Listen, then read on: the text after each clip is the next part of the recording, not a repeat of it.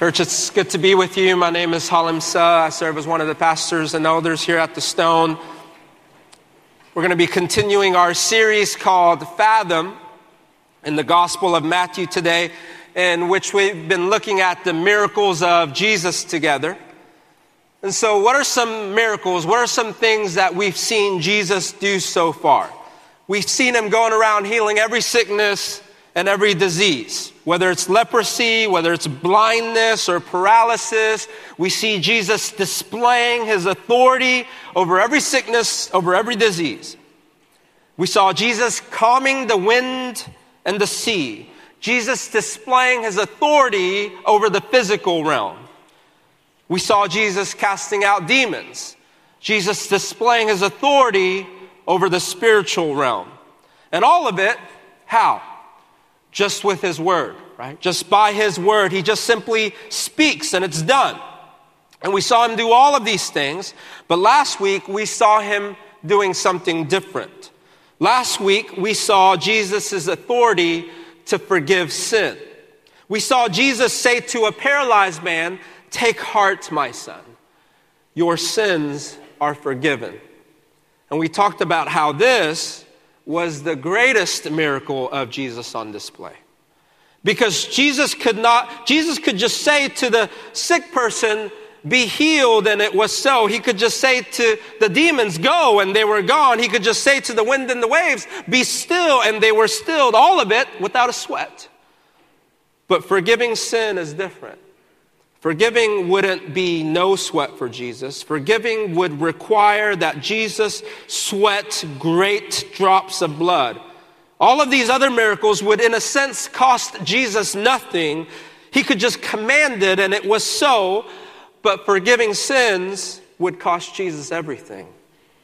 And so Matthew is just beautifully crafting the narrative to build up to this truth that though Jesus came doing many miracles and many wonders, that the greatest work he ever did, that the greatest miracle he ever performed was the work of the cross in forgiving our sins. And now it's almost as if here that Matthew can't contain himself. He can't just tell us about when Jesus forgave the paralyzed man. He has to tell us about the time that Jesus forgave him about the time when Jesus came to him, about the time when Jesus called him out and saved him. What Matthew is essentially telling us is, let me not just tell you about the greatest work that Jesus did for somebody else, but let me tell you about the greatest work that Jesus ever did for me. Let's read together Matthew 9, 9 through 13. As Jesus passed on from there, after he healed the paralyzed man, he saw a man called Matthew sitting at the tax booth. And he said to him, Follow me. And he rose and followed him. And as Jesus reclined at table in the house, behold, many tax collectors and sinners came and were reclining with Jesus and his disciples. And when the Pharisees saw this, they said to his disciples, Why does your teacher eat with tax collectors and sinners? But when he heard it, he said, those who are well have no need of a physician, but those who are sick. Go and learn what this means. I desire mercy and not sacrifice. I desire mercy and not sacrifice, for I came not to call the righteous, but sinners. What we have here is essentially Matthew's testimony. Matthew is telling us how Jesus saved him. He's telling us about the greatest work, the greatest miracle that Jesus did for him. And so, again, church, I don't know how you feel about your salvation. I don't know how you feel today. I don't know if you've even thought about today the fact that if you're in Christ, Jesus has saved you. But as we look at Matthew's salvation story together, let's, re- let's be reminded once again Let's be awakened once again. Let's be stirred up once again at the wonder of our salvation. Not just the greatest work that Jesus ever did for somebody else, but the greatest work that Jesus ever did for us, for me, right? And so today we're going to be looking at a couple of things. First, the wonder of salvation. The wonder of salvation. How does it happen? How, does it, how did it happen for Matthew? And in it, we're going to see how it happened for us. And second, some genuine marks of someone who has truly been saved. If Jesus has truly saved us, what should our lives then look like? First, the wonder of salvation. How does it happen? How did it happen for Matthew? It says in verse 9 that Matthew was sitting at the tax booth. He was a tax collector, collecting taxes. Why is this significant in Matthew's story? Let me explain a bit about tax collectors in Jesus' day. When Rome came in and took over Israel, one of the ways that they subjugated the Israelites was to collect taxes from them, to take their money. But they came up with an ingeniously evil way to collect these taxes. They didn't directly go themselves to collect taxes from the Jewish people. Instead, they told the Jewish people that they could essentially buy for themselves a taxation franchise to operate in a certain district or town. And it was an incredibly lucrative business to buy into. All you had to do, though, was betray your own people. But it was a for sure bet. It was a business that they didn't have to face the uncertainties of how the crops were going to do that year because of rain or no rain. They didn't have to face the uncertainties of having some economic downturn because these tax collectors, as they were, as long as they collected what the Roman government was requiring, everything else that they collected, they just got to keep. The Roman government gave them the freedom to tax whatever they wanted how much ever they wanted. It was totally up to their discretion. And if the people didn't like it, if they revolted, the Roman soldiers were right there to enforce it. And so, can you imagine if the IRS had the freedom, had the discretion to just show up at your house or to just pull you over out on the road and on a whim decide what they were going to tax you on that day? On a whim, decide how much they were going to charge you that day. Oh, it looks like you have an iPad and an iPhone 11. Oh, you must be rich, so I'm going to tax you. Oh, looks like you have four kids buckled in the back. You must be really rich to afford four kids, so I'm going to tax you. Oh, you have no kids. You must have a lot of discretionary income, and so I'm going to tax you. And if you thought it was unfair, if you refused, if you got angry, can you imagine the police being right there to enforce you paying them? Can you imagine how infuriating all of this would be? How much you would hate the IRS agent? But that's exactly what's happening here. But as if that wasn't bad enough, we have to realize that this wasn't just a man betraying his own people. This was a man betraying God's covenant people. And so, in so doing, he was betraying God himself. And so, when it says that Jesus saw a man named Matthew sitting in the tax booth, what Jesus saw was Matthew sitting there in the middle of the busiest road in Capernaum, stopping each passerby to tax them on whatever he wanted, how much ever he wanted, with each transaction saying, Who cares about these people? Who cares about your people, God, as long as I get what's mine? Being a tax collector was literally seen to be the vilest thing that you could be at the time. And so you weren't allowed in synagogue for worship. They didn't allow you there. Uh, you were listed by the rabbis as one of the unclean things that God's people couldn't come in contact with. You were hated. You were ostracized. You weren't allowed to give testimony in court because there was just no way that tax collectors could ever be believed, could ever be trusted. They lied. They cheated all the time. And so think about this. A tax collector was somebody who never had to endure a physical drought. Whether it rained or not, they didn't care. They didn't give a rip. They were, they were still rich. There was still money to be collected. But they had to endure a different kind of drought. They had to endure the drought of worship. They couldn't go into the synagogue. They had to endure the drought of community. They were declared to be unclean. The drought of experiencing God and the joy of being with His people.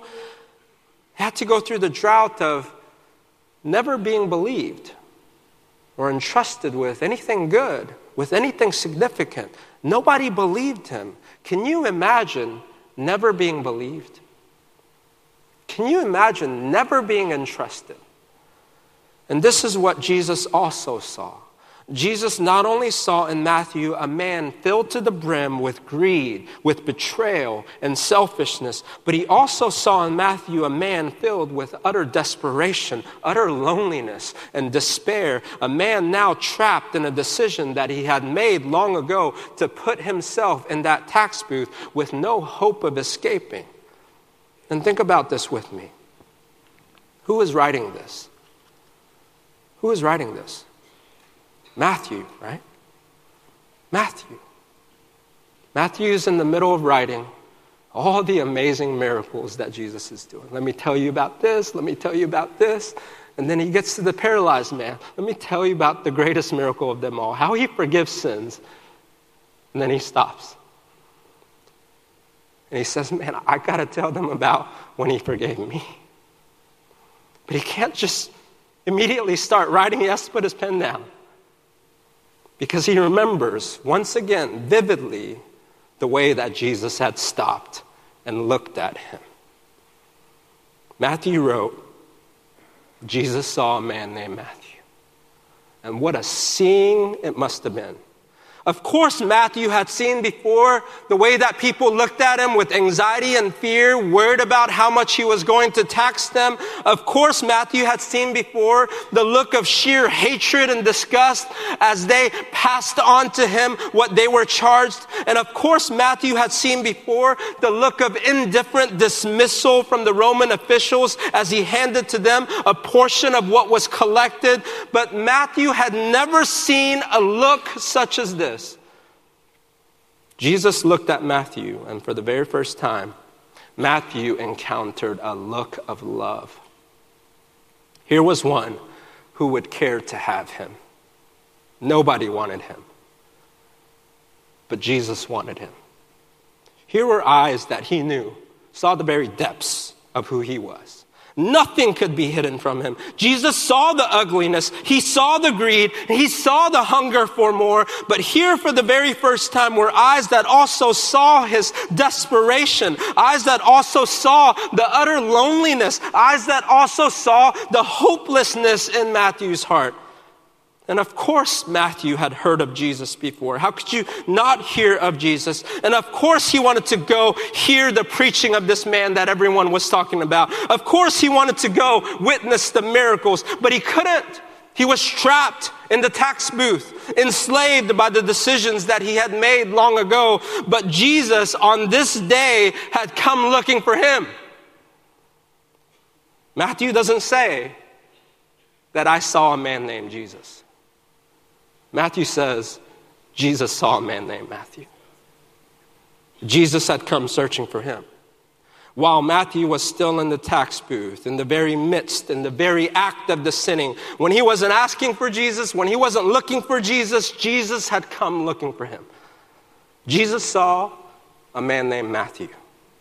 And I believe that Jesus not only saw his sin, I believe that Jesus not only saw his desperation, but I believe Jesus saw something else.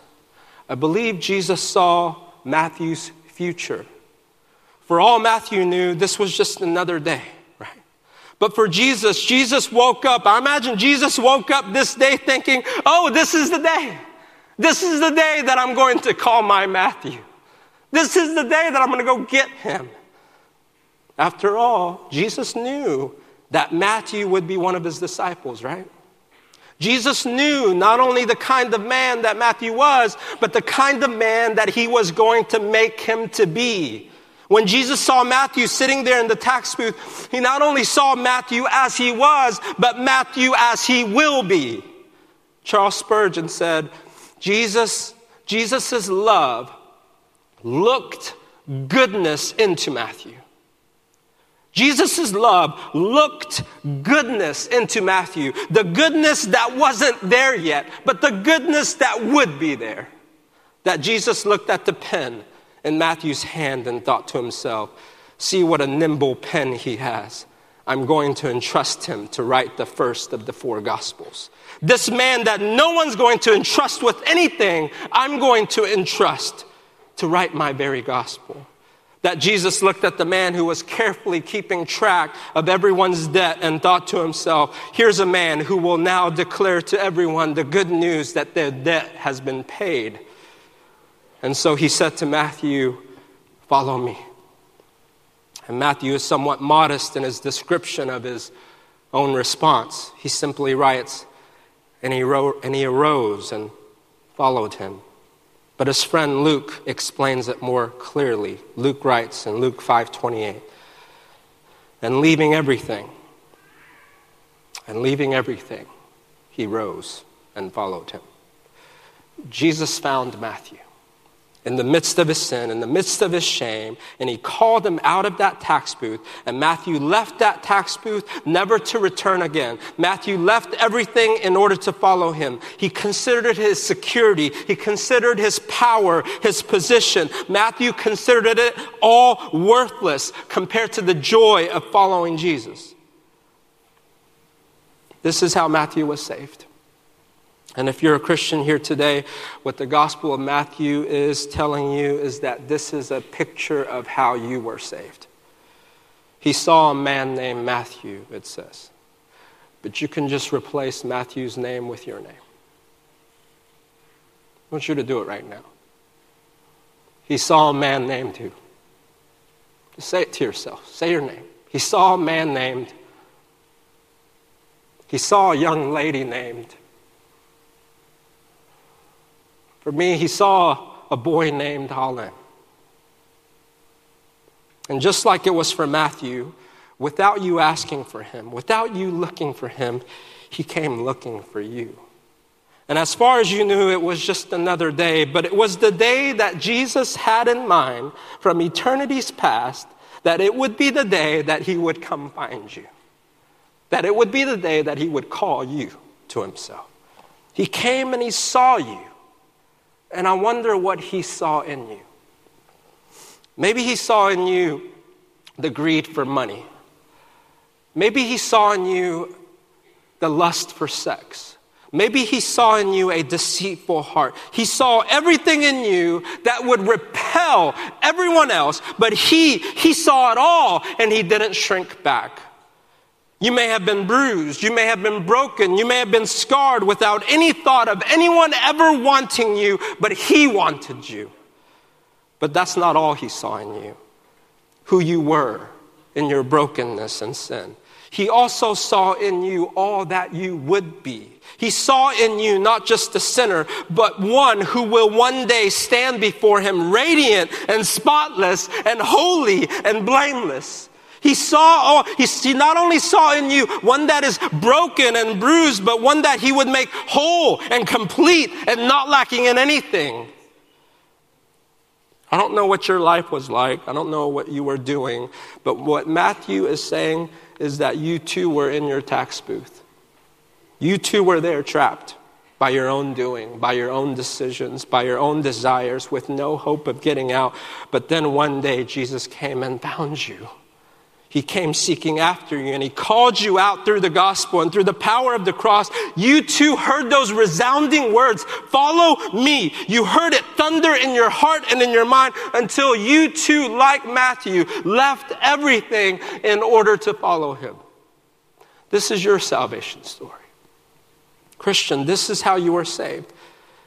And so, do you think about your salvation the way that Matthew thought about his salvation? Do you recount it the way that he recounted it? Remember, why is Matthew telling his story here? Because he's saying, let me tell you about the greatest miracle Jesus ever did. Out of all the miracles, let me tell you about the most unbelievable one, that he saved me. He saved me, that he found me, that he called me out out of my tax booth. He saved me. Is that how you think about your salvation? That the greatest thing that could ever happen to a person has happened to you?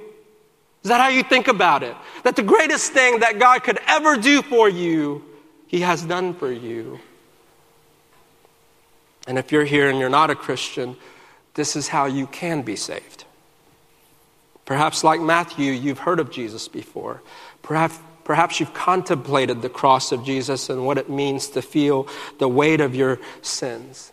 You may not have put it that way, but you, you sense deep within The Bible says God placed eternity in our hearts. You sense that something's not right. You just don't know what. There's a desperation in you. There's a loneliness in you. And perhaps you've even prayed from time to time, asking God, if you're real, will you make yourself real to me? And so, do you now sense Him today, calling you out of your tax booth? Do you feel the eyes of Jesus on you today, looking at you only in the way that He can, so piercing, yet so embracing? And so, do you hear him calling you to follow him today? And the only question that remains is so, will you? Will you, like Matthew did, leave all that you have in order to follow him? This is how salvation happens. And so, if this is how salvation happens, now, what are some fruits of it that verifies for us that it has actually happened?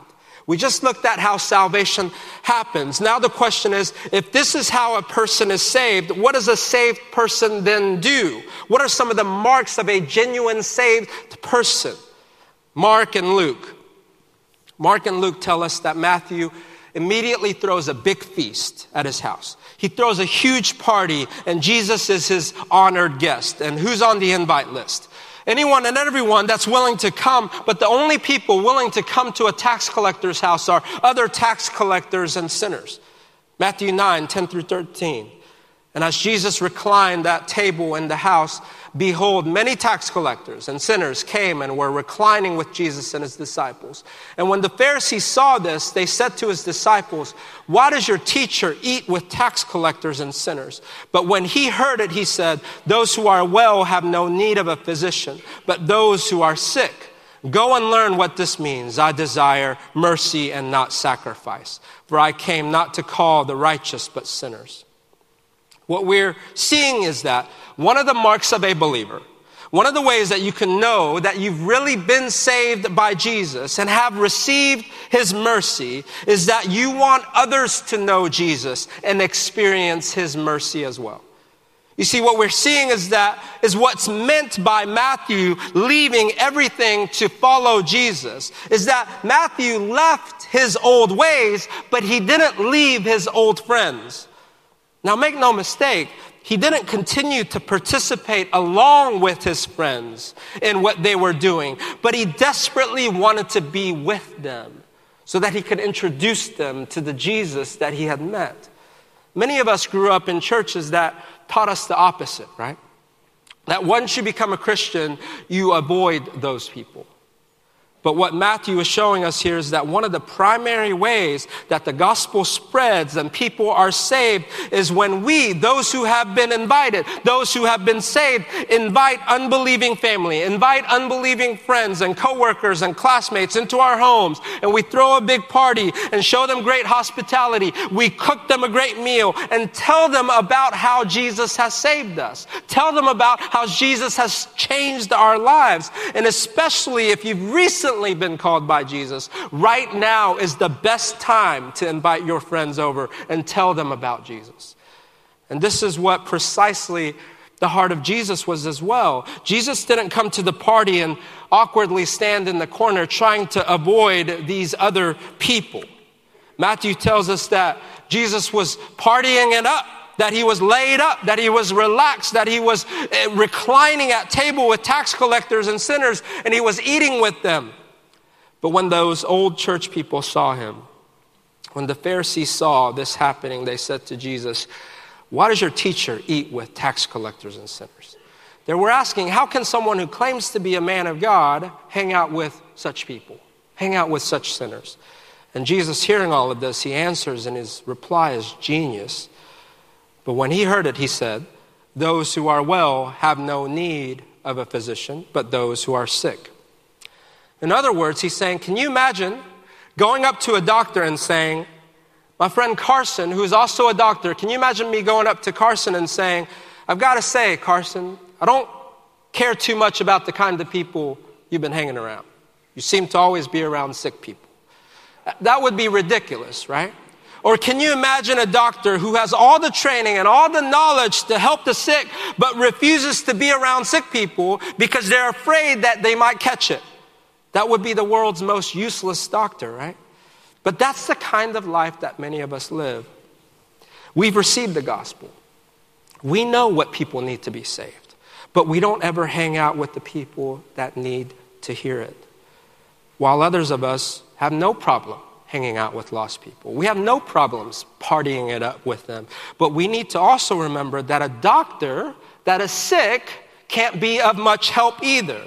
And so make no mistake, Jesus is not condoning sin or participating in the sin by being around sinners. A physician doesn't hang around a patient's bedside because they enjoy the atmosphere. There's nothing enjoyable about the sickness, about the sin. The physician hangs around the patient's bedside because it's their business to make them well. That's why he's there. The only way Jesus could ever heal the sick is by both, by being set apart and separate from their sin, but at the same time, oh so near and present with the sinner. And so we need to do the same. Jesus hung around sinners so much that he became known as the friend, as the friend of tax collectors and sinners. Out of all the ways, think about it, out of all the ways that Jesus' relationship with sinners could be described. It was described that he was their friend. And that's good news for sinners like us. And we're instructed here on how to relate with people that the world and the religious see as sinners. There's a right way to be in relationship with sinners, and that is to be their friend and to be known and to have a reputation for being their friend, even at the cost of being condemned by church folks. Why? Because we're a people that just can't get over the fact that Jesus came and befriended a people like us, that Jesus came and befriended sinners like us. And so, one of the marks, one of the fruits of someone that has genuinely been saved by Jesus is that we, like him, become the friend of sinners. We set ourselves apart from the sin but we don't set ourselves apart from the sinner. Another mark of the believer, another fruit of someone that has been saved by Jesus is that we become a people fixated on God's mercy not a people fixated on our sacrifice. We become a people fixated on what, not on what we can do for God, sacrificing for Him, but a people fixated on what He has done for us in His mercy, sacrificing for us. Jesus tells the Pharisees one more thing. But when he heard it, he said, Those who are well have no need of a physician, but those who are sick. Go and learn what this means. I desire mercy and not sacrifice. I desire mercy and not sacrifice. Jesus says, Go and learn what it means. And he quotes Hosea 6 6, that God desires mercy and not sacrifice. The Pharisees were known for their religion keeping. I don't mean God's word keeping, I mean religion keeping. They filled their lives with empty religious things to do and heaped these requirements on everyone else as well. In other words, they were making sacrifices. They were making this sacrifice and that sacrifice. They were doing this for God and that for God, ultimately, so that they could put God in their debt. They didn't want mercy. Mercy was too scary. Mercy means you're not in control. Instead, they wanted to make as many sacrifices for God as they could so that they could see it, so that they could say, See, God, now you have to do this, this, this for me. So now you have to save me. And isn't that what we do with God sometimes? We desperately try to obey. Not because out of great joy that God has saved us, but because we're trying to earn, because we're trying to put God in our debt, because we're trying to say, look, God, look at all these things that I'm doing for you. Look at all the sacrifices that I'm making for you. And so shouldn't you bless me? And so shouldn't you give me what I've been asking for? But who has ever given a gift to him that he should be repaid? For from him and through him and to him are all things. And so, why do you think you're so anxious and worried all the time? Because you're saying, I better obey. I better obey or God won't bless me. I better obey or God won't save me. We in our sacrificing say, I obey. I obey, that's why God accepts me. I obey, I do all these things for God, and that's why God's going to save me. And that's why God's going to bless me. But God in His mercy is saying to you, church, no, you can't ever earn. You can't ever do enough to earn or deserve my salvation. That's the bad news. But the good news is that all that I would require of you in my mercy through my Son, I have accomplished for you. I've already done it all for you. It is finished, Jesus says. In mercy, here it is. All that you were desperately trying to earn, all that you could never earn, here it is freely, right? I've already blessed you with every spiritual blessing in Christ. And so now, follow me. And so now, obey me, not so that you could earn, but purely for the joy of being with me. God tells us that there is none righteous, not even one. That when it comes to God and us, that the only way that we could ever relate with Him, only way that we could have a relationship with Him is not by our sacrificing, is not by our doing, but by His mercy. That the dividing line between the saved and the unsaved isn't between the righteous and the unrighteous, isn't between those who obey and those who don't obey. God says, none of you obey. None of you obey the way that I require. There's none righteous, but the dividing line between the saved and the unsaved is between the proud and the humble. The dividing line is between the proud that says, I'll make enough sacrifices, I'll do enough good things, I'll clean myself up, and then God will save me, and then God will bless me, and then surely God will have to do something for me. And the humble person that looks down with tears dripping down pounds their chest and says, Have mercy mercy on me, God, a sinner. That's my only hope, your mercy. And so, another genuine mark of a believer is someone who has utterly abandoned looking at their sacrifices, someone who has utterly given up looking at all that they've ever done for God, but someone who only looks to what God and His mercy has done for them. And so, this is the miracle of our salvation. By His doing and His doing alone. While you were dead in your transgressions and sins, God sent his son. While you were in your tax booth going about your day, when you weren't asking for Jesus, when you weren't looking for Jesus, one day Jesus came looking for you. And he saw you, all of your sin, all of the ugliness, all that would repel everyone else, but he, he saw it all and he still wanted you. He saw your sin. He saw your brokenness. He saw all that you were, but he also saw all that you would be. And he called you out and he's saying, Follow me. He's saying, Follow me to become the friend of sinners. He's calling us to love holiness. He's calling us to love mercy, to never return again to that tax booth to never return again to pursuing uh, your sins, but to return again and again to your friends who don't know yet Jesus. Point them to the mercy that has found you. Point them to the Jesus that has come after you. Point them to the wonder of your salvation. Church, let us be a church who hears again, afresh, the word of Jesus.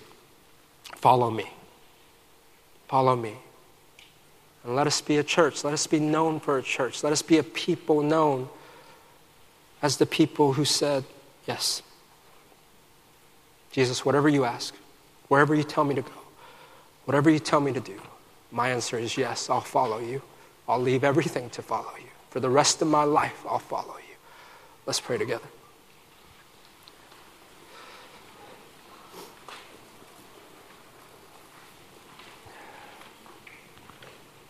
Father, we ask that you would stir up in us once again the joy of our salvation, the wonder of our salvation, the miracle of our salvation. Father, in our minds, help us return once again to that time, to that moment when for us it was just another day, another day of living the way that we want, another day of pursuing the things that we most desired, another day of feeling the desperate loneliness. And yet, for you, it was a day that you had in mind to call us to yourself. And Father, help us to feel the wonder of that. And Lord, let this joy, let this wonder of our salvation take such root and produce such fruit that we would never be able to hold it in. That we'll never be able to just keep it to ourselves, Lord. But will you use us to reach those who do not yet know you?